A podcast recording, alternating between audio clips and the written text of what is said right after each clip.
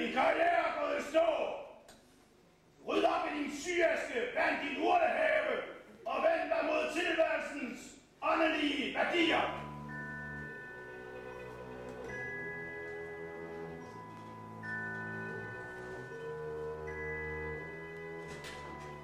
Du lytter nu til anden akt af forestillingen om det andet sted, hvor Jonas Forsell overtager stafetten som kunstnerisk leder, og nu er det op til ham at definere, hvad det andet er for en størrelse. Det var noget med, med musikteaters magi. Historien spænder over 24 år, tre forskellige navne, seks forskellige ledere og hundredvis af forestillinger, medvirkende musikere og forhusmedarbejdere. Fælles for den alle er, at de har søgt efter noget andet end det, der allerede fandtes. Hvad det andet så helt præcist er, har været til diskussion lige siden. I første akt, hvor Jesper Lyshøft åbnede den anden opera, var det netop det, opera det handlede om. Han vil lave en anden slags opera. I denne akt skriver vi 2001, og vores andet sted hedder stadigvæk Den anden opera. Men selvom han beholder navnet af vores nye leder, Jonas Forsell, klar til at stikke operamarkadet skråt op. Altså, hvis, hvis man er et museum, så er opera et godt værd. og opera er et navn, der har en lidt øh, vanskelig historie om, af højkultur og den slags. Og musikteater er et mere omfattende begreb. Men øh, al opera er musikteater, men ikke sådan, at al musikteater er opera. Jeg synes nok, at musikteater er et mere relevant begreb, faktisk. Musikteater til dels et nyt begreb, fordi det har opstået i 1900-tallet, men, men det er også et vældig gammelt begreb, fordi det har altid funnits musikteater. Og så, sådan var det faktisk også med det græske øh, drama. Altså, det fanns hele tiden musik i det hele. Så musikteater er et nyt begreb, der omfatter mange ting, også opera, men det er også et vældig gammelt begreb. Måske er det lige så gammelt som teater, faktisk. Lige så gammelt som teater, faktisk. Men bare fordi begrebet er gammelt, skal du ikke tro, du ved, hvad der venter dig. Jeg husker det som øh, det at træde ind gennem døren på, hvad hedder, hvad hedder, hvad hedder nu gaden? Og træde, ja, og træde ind gennem Kronprinsens gade. Altså sådan en meget anonym dør. Uh, og når man så kommer op ad trappen, så er det sådan lidt logeagtigt. Sådan man ikke helt ved, hvor, hvor, hvor er det, man er på vej hen. Uh, men man, på, på et tidspunkt, så bliver man mødt af en, en af de her rødhårede uh, musikere, som, uh, som måske ikke heller var helt betryggende at, at, at møde. Uh, og derfor så kunne jo alt ske. Og det, der helt specifikt skete den her dag i 2002, var, at nogen havde slået et kæmpestort cirkustelt op inde i den store sal på den anden opera. Og man kom ind i det her meget, meget hvide, øh, for det var sådan en forholdsvis lys øh, cirkus øh, telt, som man så træder ind i og faktisk laver entréer, øh, altså alle publikum, når de så mm, kommer ind i salen, så laver de alle sin entré, og går ind og finder sin, sin plads øh, på cirkusbænkene. Det meste af denne her aks skal vi være i selskab med hende her. Jeg hedder Philippa Berglund, og jeg er scenograf og arbejder med Michael Lund i 2002.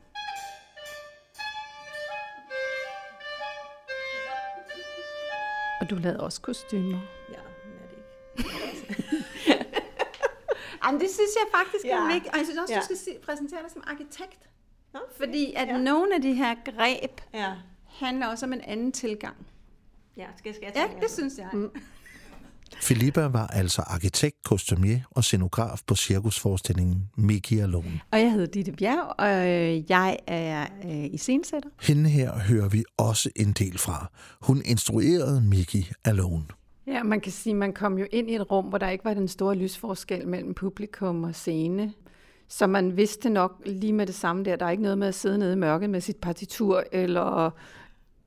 Så meget handlede jo om, og det gjorde den anden operas øh, overordnede projekt, synes jeg, i de år, det var at, at få højtideligheden ud, og få en tilgængelighed, øh, få fat i andre end ligesom de allerede indvidede, som forstår det her nykomponerede musik.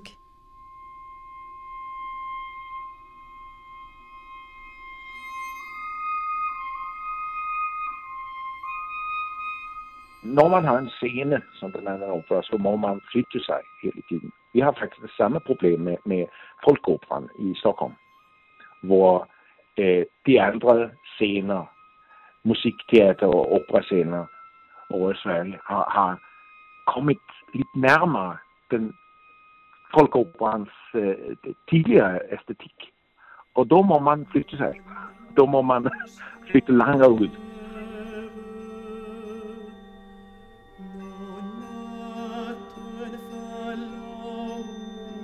Altså, man må prøve det ene, man må prøve det andre, man må prøve det tredje, man må prøve hvad som helst. Man må prøve noget, man faktisk synes er rigtigt.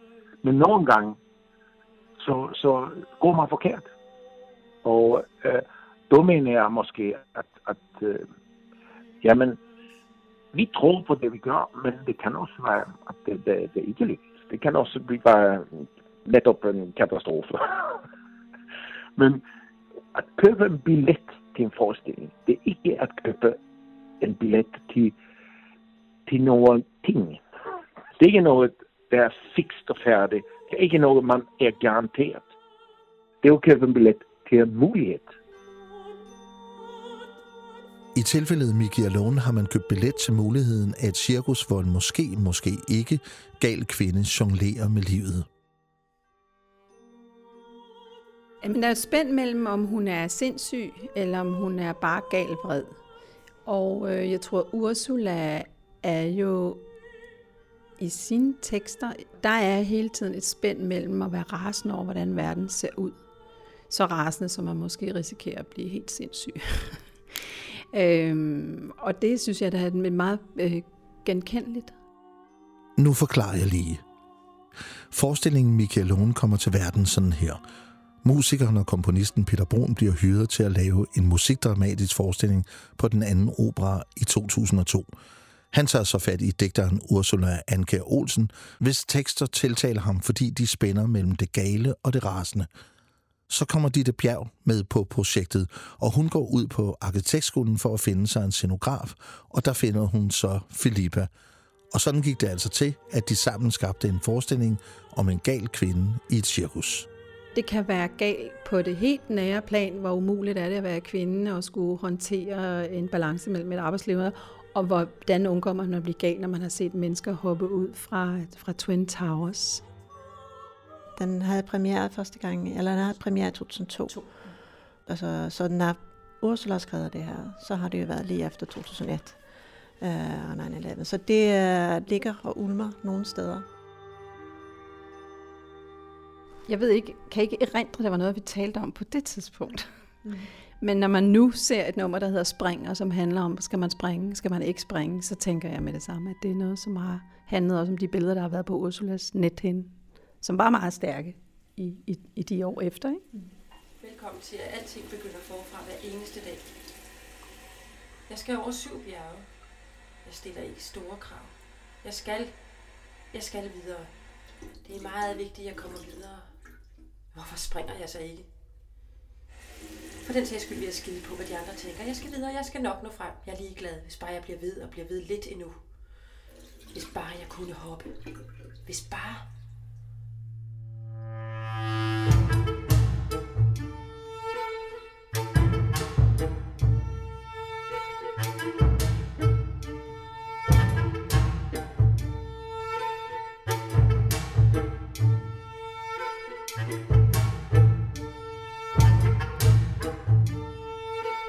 faktisk nogle, hvad det, nogle tekster, som virkelig griber, griber frem i forhold til øh, flygtningen, altså billedet af mennesker, der drukner i hele Søndflodssangen handler om, om, om, om, om de voldsomme billeder, der er der. Og det, der, det, det mindes jeg ikke egentlig var på det tidspunkt en del så meget af den politiske virkelighed. Det er det så nu. Men øh, så der er nok at være gal over, og, og man må bare ikke håbe, at man bliver så gal, så man ikke kan være gal. Altså. ja.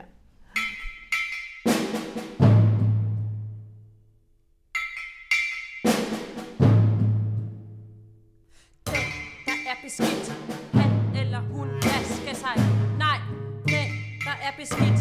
Han eller hun bindes på hænder og fødder. langt fra håndvasken. Så mange mennesker opløst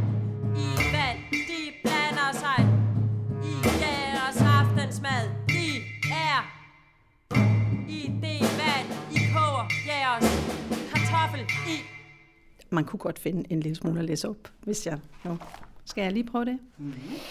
Hvad var det, vi lige før havde? Mm.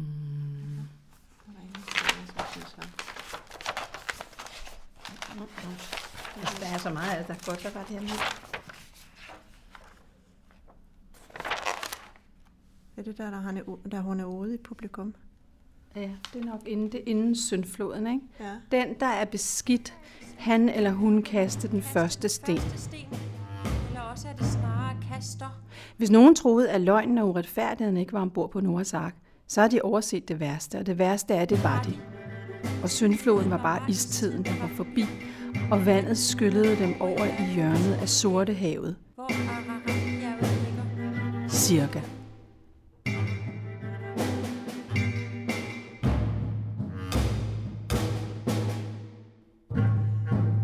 Også andre, der er på flugt. De løber alle sammen lige i havet og drukner som lemminger. Det er som at drukne det ene hav i det andet. Så mange er der. Resten er ligeglade og tror, det er den flyvende hollænder, der sejler rundt og rundt i al evighed. Og så siger de, Gud har medlidenhed med dem.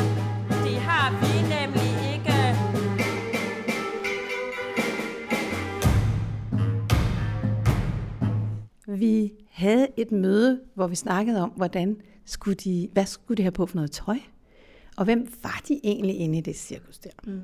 Den her cirkustrup øh, med sin cirkuskonferencier eller direktør med sit meget markante røde hår, blev ligesom udgangspunktet for at prøve at Helene finde den. Gerrish. Helene Gerrish, ja. Med sit meget øh, flotte, røde, store røde hår. Og øh, det blev ligesom familiens, eller den her cirkusfamilies øh, kendetegn. Så, så det startede med, at vi fik alle musikere i rødt hår. Og jeg kan huske, at da vi først blev så begejstrede over ideen om, at de skulle på en måde være lidt i familie med hinanden, måske var de bare egentlig fædre og kusiner, eller hvad det var, de havde det der røde hår, så blev håret også et gennemgående ting, som vi brugte meget dramatisk. Ikke? Mm. Fordi man kan sige, at det er sådan de store bravurnumre, som også kom til at være plakaten for forestillingen, var et nummer, hvor Helene ankom med sit meget lange hår, øh, stående direkte op i luften. Så gal var hun. Håret rejser sig på, eller hvad, hvad, hvad siger man? Ja, Det er hårrejst. ja, ja, ja hårrejse. Det er hårrejst.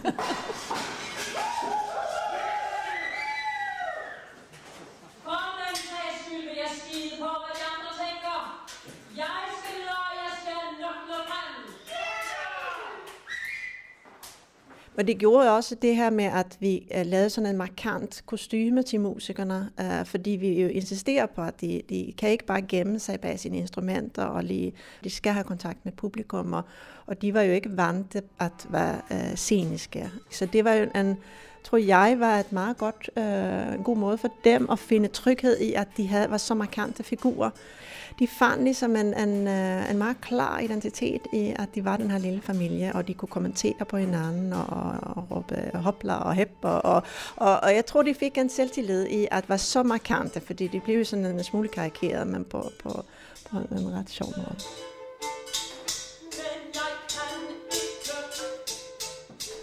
Men altså, hvordan kommer man overhovedet frem til ideen om cirkus? Øhm, altså, det er syv ret barske sange om en, en kvinde, som øh, både er meget, meget vred og meget fortvivlet over, over verden omkring sig. Så jeg forestiller mig, at det er 16 år siden, men vi har let efter, hvordan vi kunne skabe et univers, som kunne øh, gøre de ting sanselige og øh, kunne involvere noget publikumskontakt, så det ikke blev en koncert, men en egentlig dramatisk situation. Og cirkus, som er måske det mest sanselige. Altså, cirkus har sådan en fysik, Og, øh, og der er også det med cirkus, at nogle er utrolig dygtige til noget. Og, og øh, nu er der jo i figuren en helt fantastisk trommeslager. Han hedder Frans. Frans Hansen. Så jeg tror også, det var et udgangspunkt af noget af det musik, trommemusik, som Peter Brun havde skrevet. Hvordan kunne man ligesom få det til ikke bare at være, der sidder en musiker over et hjørne? Hvordan kunne det få det der direkte? Nu skal I se, hvor dygtig jeg er, publikum, som cirkus har. Fordi der bliver så en helt anden stemning, end der gør ofte i det format, ikke, som er musikdramatik. Jamen, det var nok et, det var et møde mellem Frans, alle Frans uh, mulige uh, måder at kunne spille på, på gryder, på uh, piskeris og på uh, alt muligt. Og en kvinde, som prøver at jonglere med alt det, som skal øh, som hun skal kunne, kunne kapere i, i sin hverdag.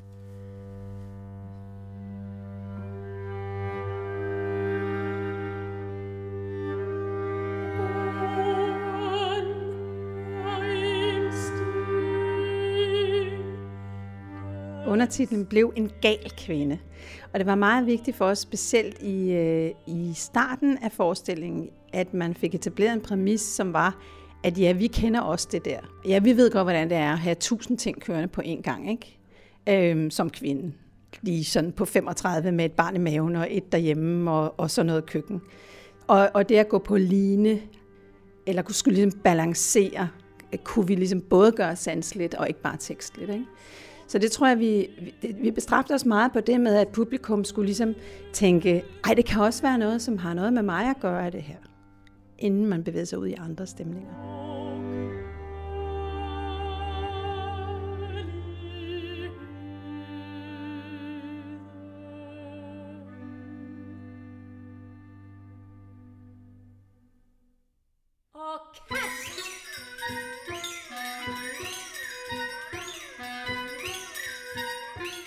Øhm, her er en lille kort tekst, som også er skrevet i forløb, og det tror jeg var en introduktion til det hestenummer, mm. som vi meget, meget sent få dage inden premieren, ligesom var der faktisk en, en, en prøvepublikum, som sagde, jeg synes, der mangler hestenummer. Øh, så øh, der måtte vi ligesom tilbage og trække vejret dybt og sige til musikerne, nu skal I høre, I skal lige ud og være heste. Øh, og så tror jeg, at Ursula skrev den her tekst. Og velkommen til dyreheden, og rundt og rundt og rundt, hep. Ligesom menneskeheden løber også dyreheden i ring. Hep og rundt og rundt og rundt og rundt. Hvad man taber på vingerne, vinder man på trædemøllerne. Velkommen i trædemøllen. Velkommen i karusellerne. Velkommen til hen til kommunen og til bags igen. Den eneste udvikling er, at det går hurtigere og hurtigere, og at flere og flere taber benene undervejs. og jeg må sige, at jeg kan erindre, at jeg synes, det var nogle meget, meget modige musikere, som ja. øh, to dage inden en premiere, det var virkelig et svært værk. Der var ikke nogen dirigent. Altså, det er ligesom, hvordan kan, kunne de overhovedet komme igennem det? At de alligevel brugte to timer af deres prøve på at finde ud af, hvordan de skulle være heste. Jeg har sagt det før, og nu siger jeg det så lige igen. Alt kan ske i Jonas Forsels anden opera, og alt kan ske for alle. En musiker må pludselig finde hesten i sig selv, og en kunstnerisk leder må finde sin indre Piccoline, når han ser sit navn i kalenderen. For Piccoline-chancen går på tur. Så jeg var Piccoline en aften, hvor der var vældig mange mennesker. Halvdelen af publikum var unge mennesker fra uden for København. Og der var mange mobiltelefoner, og der var meget, meget snak. Og så var der også den anden halvdelen af publikum, der hade köpt sina biljetter och undrade vad, vad fan är detta? Är det en, en skolföreställning vi har köpt billetter till? Nej, nej, alla kan ju köpa biljetter och jag prøvede at være så venlig som muligt og henvise alle til deres plads. Og, øh, jeg tænkte, at dette er lidt besværligt. Og lige så gå ned, men det sker ikke meget. Det, de unge mennesker, de, de, de snakkede hvad vad är nu dette? Jag skal bara have nogle to-tre sms till eller vad det nu kan vara. Så, och det blev meget spændt, en slags koncentrerad oro i lokalet. Jag tänkte, okej, okay, dette blir en riktigt hård aften. Så, så lyset gik ned, och det hela begyndte, och det, det blev lite mer stille och så gik en minut et minut, og så gik der to minutter, og tænkte, okay, der, der sker ikke så meget, hvad sker? Og jeg følte, at de, de, de andre mennesker, de, de vendte sig om, de, de fræste på sine stole, og det, jeg tænkte, okay, øh, hvad gør jeg? Skal jeg øh, bryde forestillingen, hvis der er fortsætter i, i 10 minutter fra nu, og hvad sker? Så jeg snakkede også med sangerne efterpå, at de havde også mærket den, den, den tension, den her spænding, som, som var i lokalet. Og de tænkte, nu giver vi dem alt.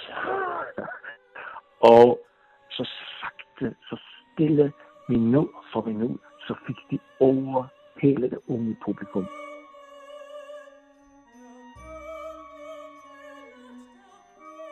Det var noget med den energi.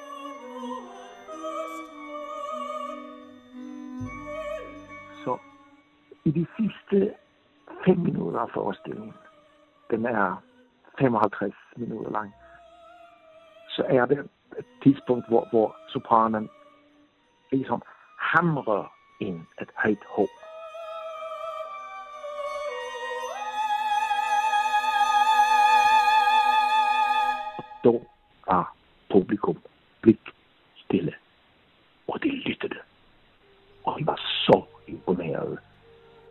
Når forestillingen var slut, så kom en applaud, der ikke er hørt på den man opera.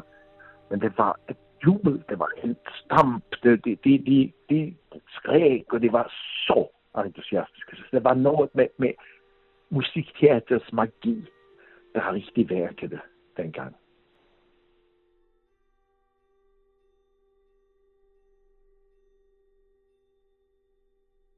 Du har lyttet til anden akt af forestillingen om det andet sted, og vi har nu tilbagelagt i alt 12 af de 24 års historie om jagten på det andet, og diskussionen om, hvad det andet er, og hvordan man laver musikdramatik i øvrigt, er godt i gang.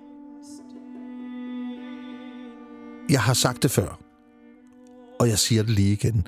Den diskussion holder aldrig op. Det er ikke sådan, at efter fjerde akt falder tæppet for en afrundet konklusion, et crescendo af konsensus, et stik nord for musikdramatikkens kompasnål. Til gengæld har vi til den tid mødt fem modstridende hjerter, der bløder i hver deres retning og har trukket hver deres blodspor ud over dansk scenekunst. Og det kan vi så tage med os videre, når fremtidens musikdramatik skal finde sit hjem og identitet. Det var min oplevelse, at de sidste år, hvor det hed Den anden opera, der havde det lukket sig om sig selv, og folk oplevede det som en, en altså den frimurloge, det huset var bygget som. I tredje akt tager Sanne Bjerg stafetten, og det går ikke stille for sig, når hun annoncerer, at den anden opera fra nu af går under navnet Plex.